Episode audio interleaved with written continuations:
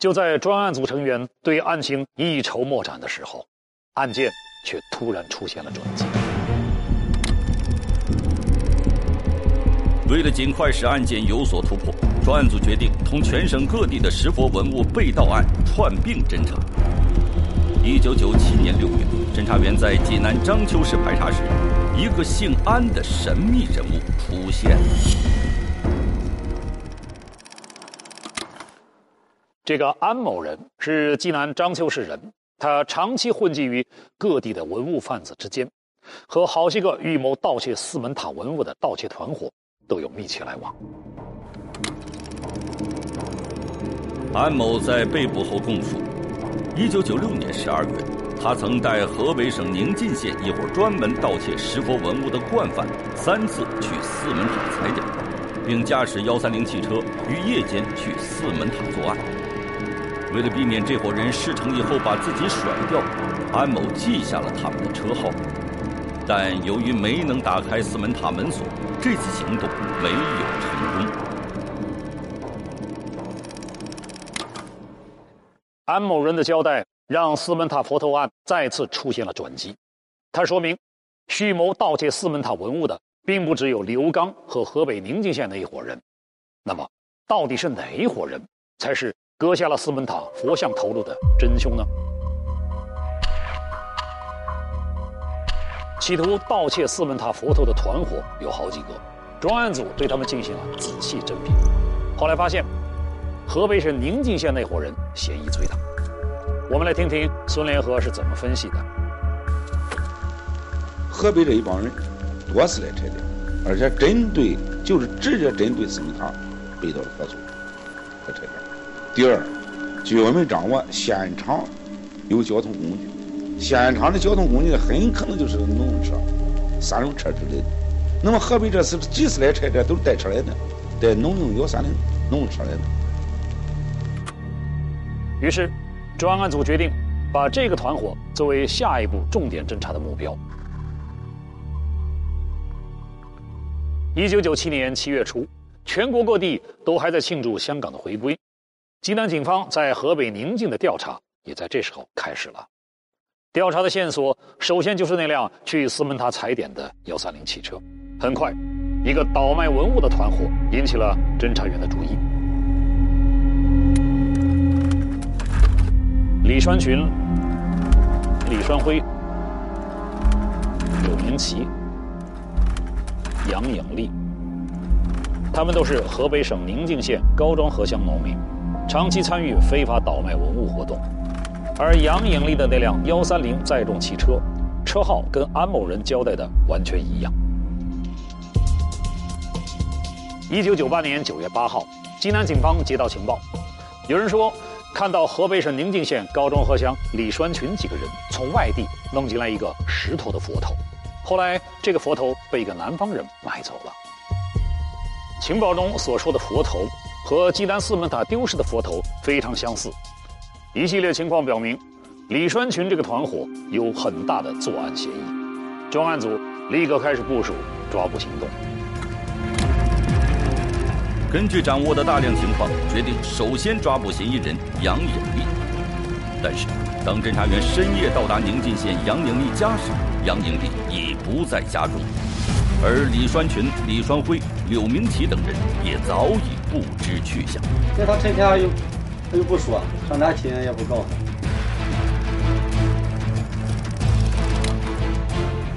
第一次抓捕扑空了，几个嫌疑人同时失踪，警方多方追捕都没有结果，于是又开始了漫长的调查追踪，直到第二年夏天，警方才又得到了新的线索。有重大作案嫌疑的团伙成员杨颖丽，正在广州市一家电市场托运部干装卸工。济南警方立即派抓捕小组赶往广州，很快发现了杨颖丽的踪迹，并查清了她在广州的活动规律。几天之后，抓捕小组终于等到了一个抓捕杨颖丽的时机，在杨颖丽到另外一个托运部办事的途中，将她抓获。一九九九年九月二日，杨颖丽被押回济南。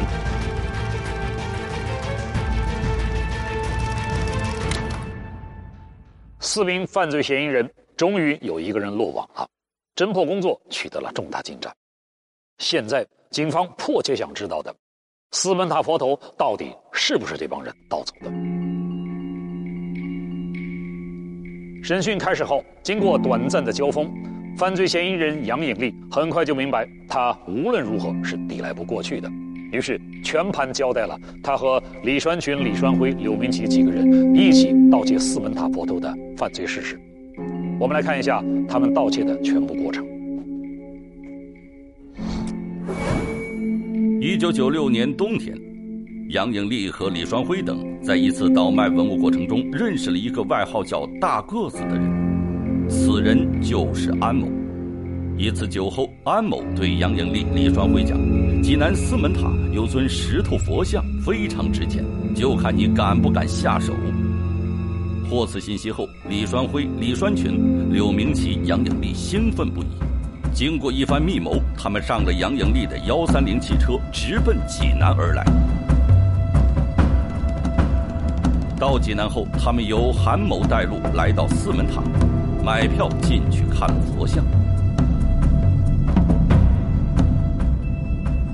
这次，他们虽然没有得手，却熟悉了地形和路线。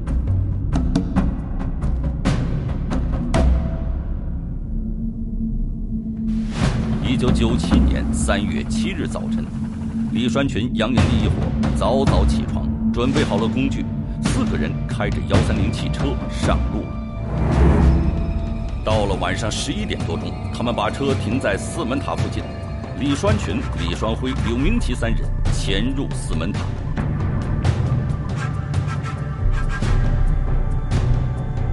于是罪恶的一幕出现了。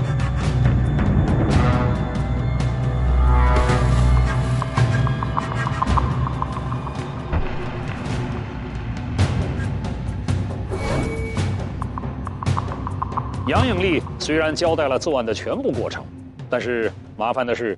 佛头后来的去向，他并不知道，怎么办呢？现在就必须尽快抓到其余的几个犯罪嫌疑人，才能弄清佛头的最后去向。那么，剩下的三个犯罪嫌疑人现在又在哪儿呢？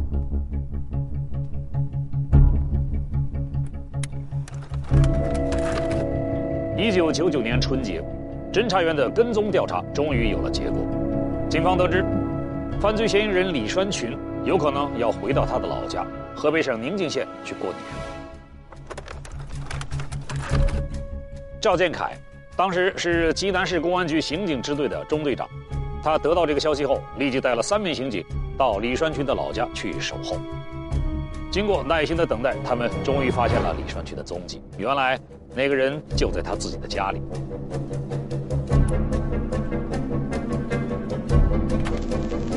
因为当时，当时经过了解啊，就是说从村里抓的难度非非常大，呃，因为他们这些人都有准备，呃，如果上上上村里去，上家里去敲门什么，那些那那办法都行不通。宁静这个地方有这么一个习俗，大年初四这一天是去看望岳父岳母的日子。了解到这个情况以后，赵杰凯决定在李栓群去岳母家的路上对他实施抓捕，可是。从李栓群的家到他岳母那个村子，大概有五六公里的路程，这中间有三条路可以走。那么，李栓群会走哪条路呢？二月十九号，农历大年初四上午十点，重大犯罪嫌疑人李栓群终于现身了。我们通过济南市公安局找到了当时拍摄的抓捕录像，来看一下。哪呢？哪呢？哪呢？大哥，别惊他，别惊他，别惊他，别惊他，别惊他，是他吧？哎，别惊他，慢慢慢慢慢。前面，前面把他憋住，憋住以后呢，然后我以问路的方式不上哈，让他控制你，然后后面给他马上抓住，抓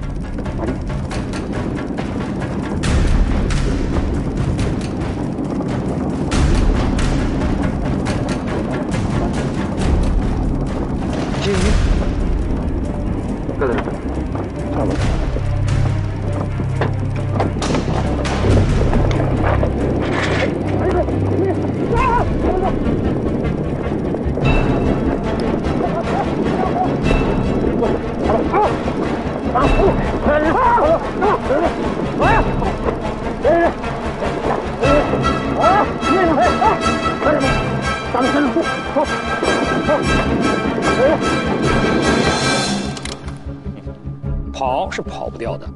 李栓群束手就擒，被押回了济南。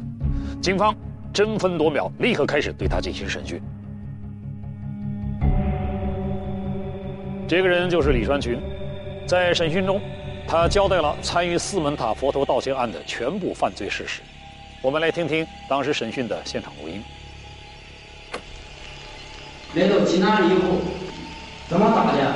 这个是是是是锤，是锤子吗？就轻打这个头是还抱着什么东西吗？不怕打回来怎么吗？我我什么了？就下手上的头，嗯，磕来就掉了。李栓群后来交代，他们用锤子砸下来这颗佛头，被李栓辉、柳明奇以五万八千元的价格卖给了一个南方人。可是李栓群并不知道那个南方人是谁，更不知道那颗珍贵的佛头现在流落到了什么地方。案件的侦破工作还在继续，经过一年多的跟踪调查，这个案子终于有了突破。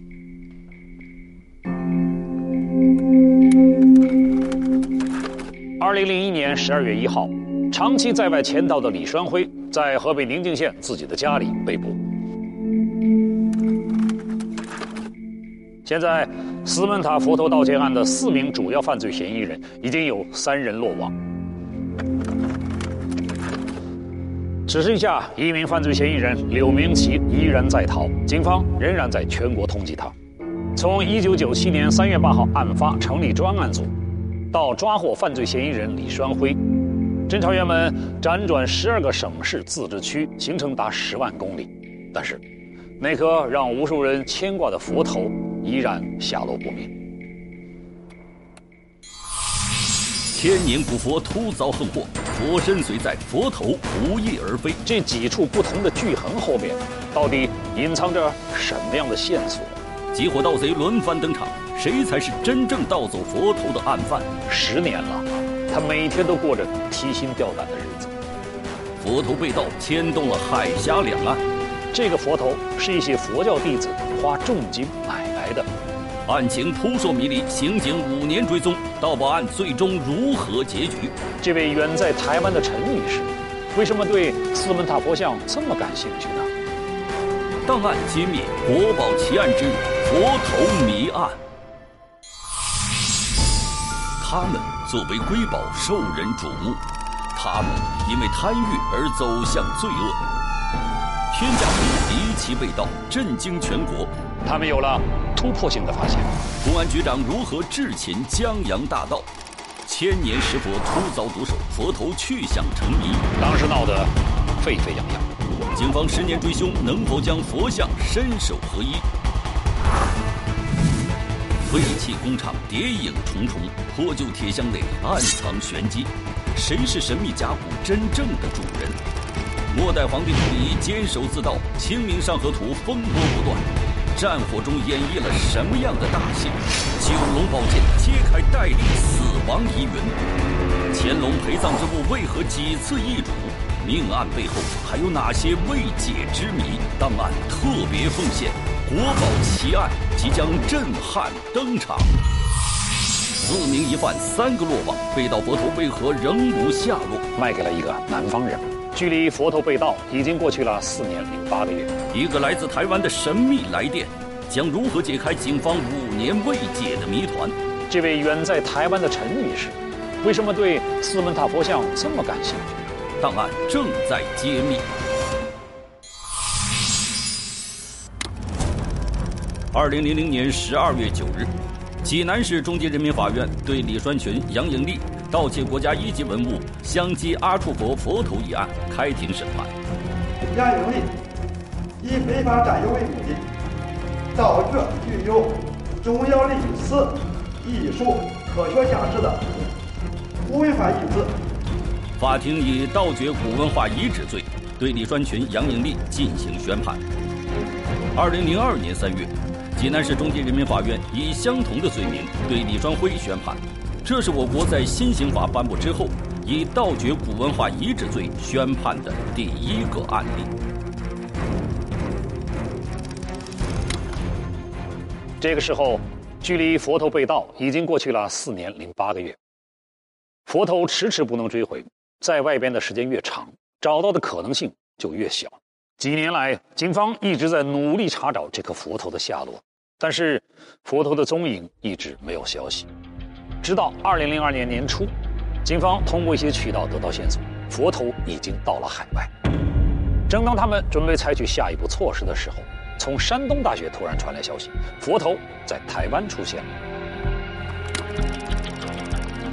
给警方传达这个消息的是山东大学美术系教授刘凤军。刘凤军一直致力于山东佛教造像的调查和研究，对四门塔四尊佛像十分熟悉。二零零二年三月三日深夜，刘教授意外地接到台湾一位陈女士的电话。谈话中，陈女士主动询问起山东四门塔地区佛像被盗的情况。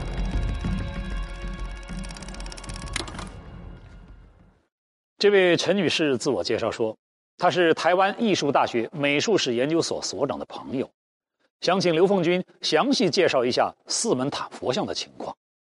那么，这位远在台湾的陈女士，为什么对斯门塔佛像这么感兴趣呢？难道说她那里有关于佛头的线索吗？不久之后，刘凤军又接到了这位陈女士的电话，我们来听一听。后来，刘凤军对这个电话的回忆，他突然话一转说：“刘教授，我们这个朋友看到了一个佛头像，有五十多厘米高。因为这个东西有时候那思想力就非常集中。我说他的脖子转上处是不是白的？陈小姐，这个陈女士说是白的。刘凤军还打听到。这个佛头是一些佛教弟子花重金买来的，然后捐给了台湾著名的佛教组织法鼓山佛教基金会的。从这些线索来看，刘凤军隐隐约约地感觉到，这个佛头很有可能就是五年前四门塔被盗走的那尊佛头。台湾的陈女士说，她的几个朋友经过多次研究。也认为这可能就是四门塔的佛头。刘凤军也请陈女士给他寄几张佛头的照片，要不同角度的。几天后，刘凤军收到了台北艺术大学林宝尧教授的来信和九张从正面、侧面、背面以及头像颈部等不同角度拍摄的照片，他不由得信心大增。照片中的佛头很有可能就是四门塔被盗的佛头。那么，照片上的佛头真的就是五年前四门塔被盗的佛头吗？在见到实物之前，刘凤军教授还是不敢断定。这个案子讲到这里，就不得不提到一个人——圣严法师，台湾法鼓山佛教基金会的创始人。圣严法师非常热爱中国传统文化。当他得知这个佛头很可能就是四门塔丢失的佛头之后，他就产生了让他复归原位的想法。于是他托人向钻研美术考古的刘凤军教授接洽，邀请他去台湾鉴定佛头。为了准确地鉴定佛头是不是四门塔丢失的，刘凤军开始了准备工作。为此，他多次去到四门塔实地调查。并且在附近的山区翻山越岭考察石料，最后，他终于找到了和丢失的造像质量相近的石料，为这次去台湾鉴定准备了详实的资料数据。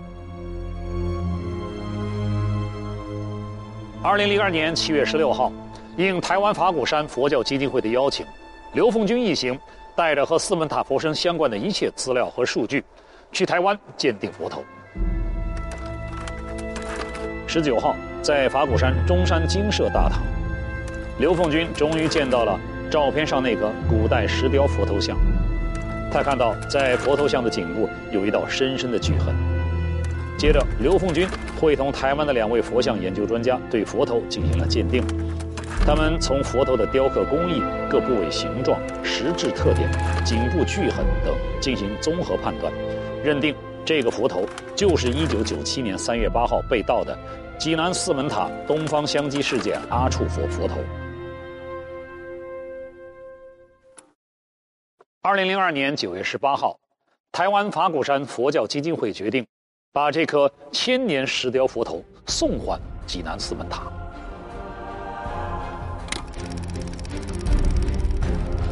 二零零二年十二月十七日下午，流失五年的四门塔东方香积世界阿处佛佛头，在海峡两岸专家和佛教人士的护送下，终于回归故里。七十四岁高龄的圣严法师一路陪伴，亲临济南。佛头被直接运抵济南四门塔，并将在这里举行国宝回归交接仪式。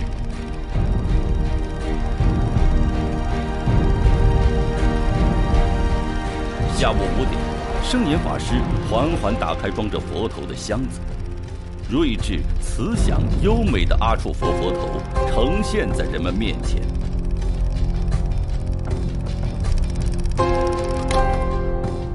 丢失了五年的佛像头，又被重新安放在本来就和它是一体的东方香积世界阿处佛的躯体上，经过修复，又成为一尊完整的佛教艺术品。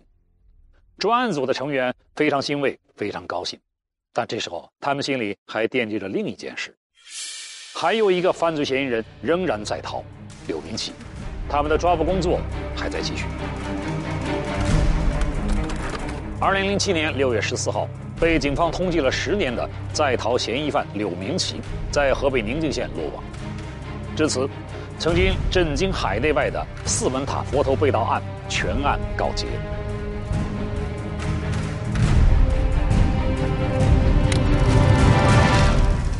十年来，民警先后二十三次到河北宁晋县抓捕柳明奇，始终不见他的身影。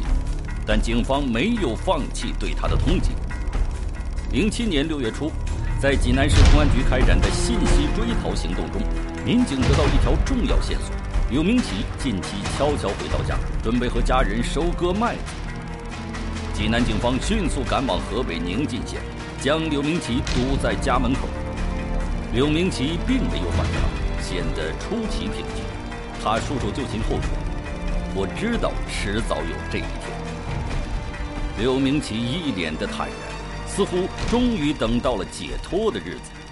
原来，当柳明奇得知其余三个同犯被抓判刑后，他立即逃往外地躲起来，白天从来不敢出来，只有到了晚上才敢出来溜达。就这样。柳明奇暗无天日的东躲西藏了，十年来他每天都过着提心吊胆的日子，就连春节也没敢回家。柳明奇被抓的时候已经五十一岁了。当记者问柳明奇为什么不再逃跑的时候，柳明奇说：“在外面躲够了，反正横竖是跑不了了，早晚会有被抓的这一天。”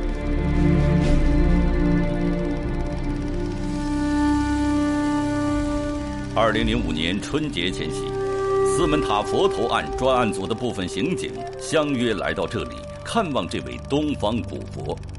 一千五百年来，这尊智慧慈祥的香积阿处佛像历尽沧桑，如今他在身首相离五年之后，终于获得重生。他面朝着太阳升起的地方，注视着芸芸众生，似乎在向人们讲述着。他五年来不同寻常的经历。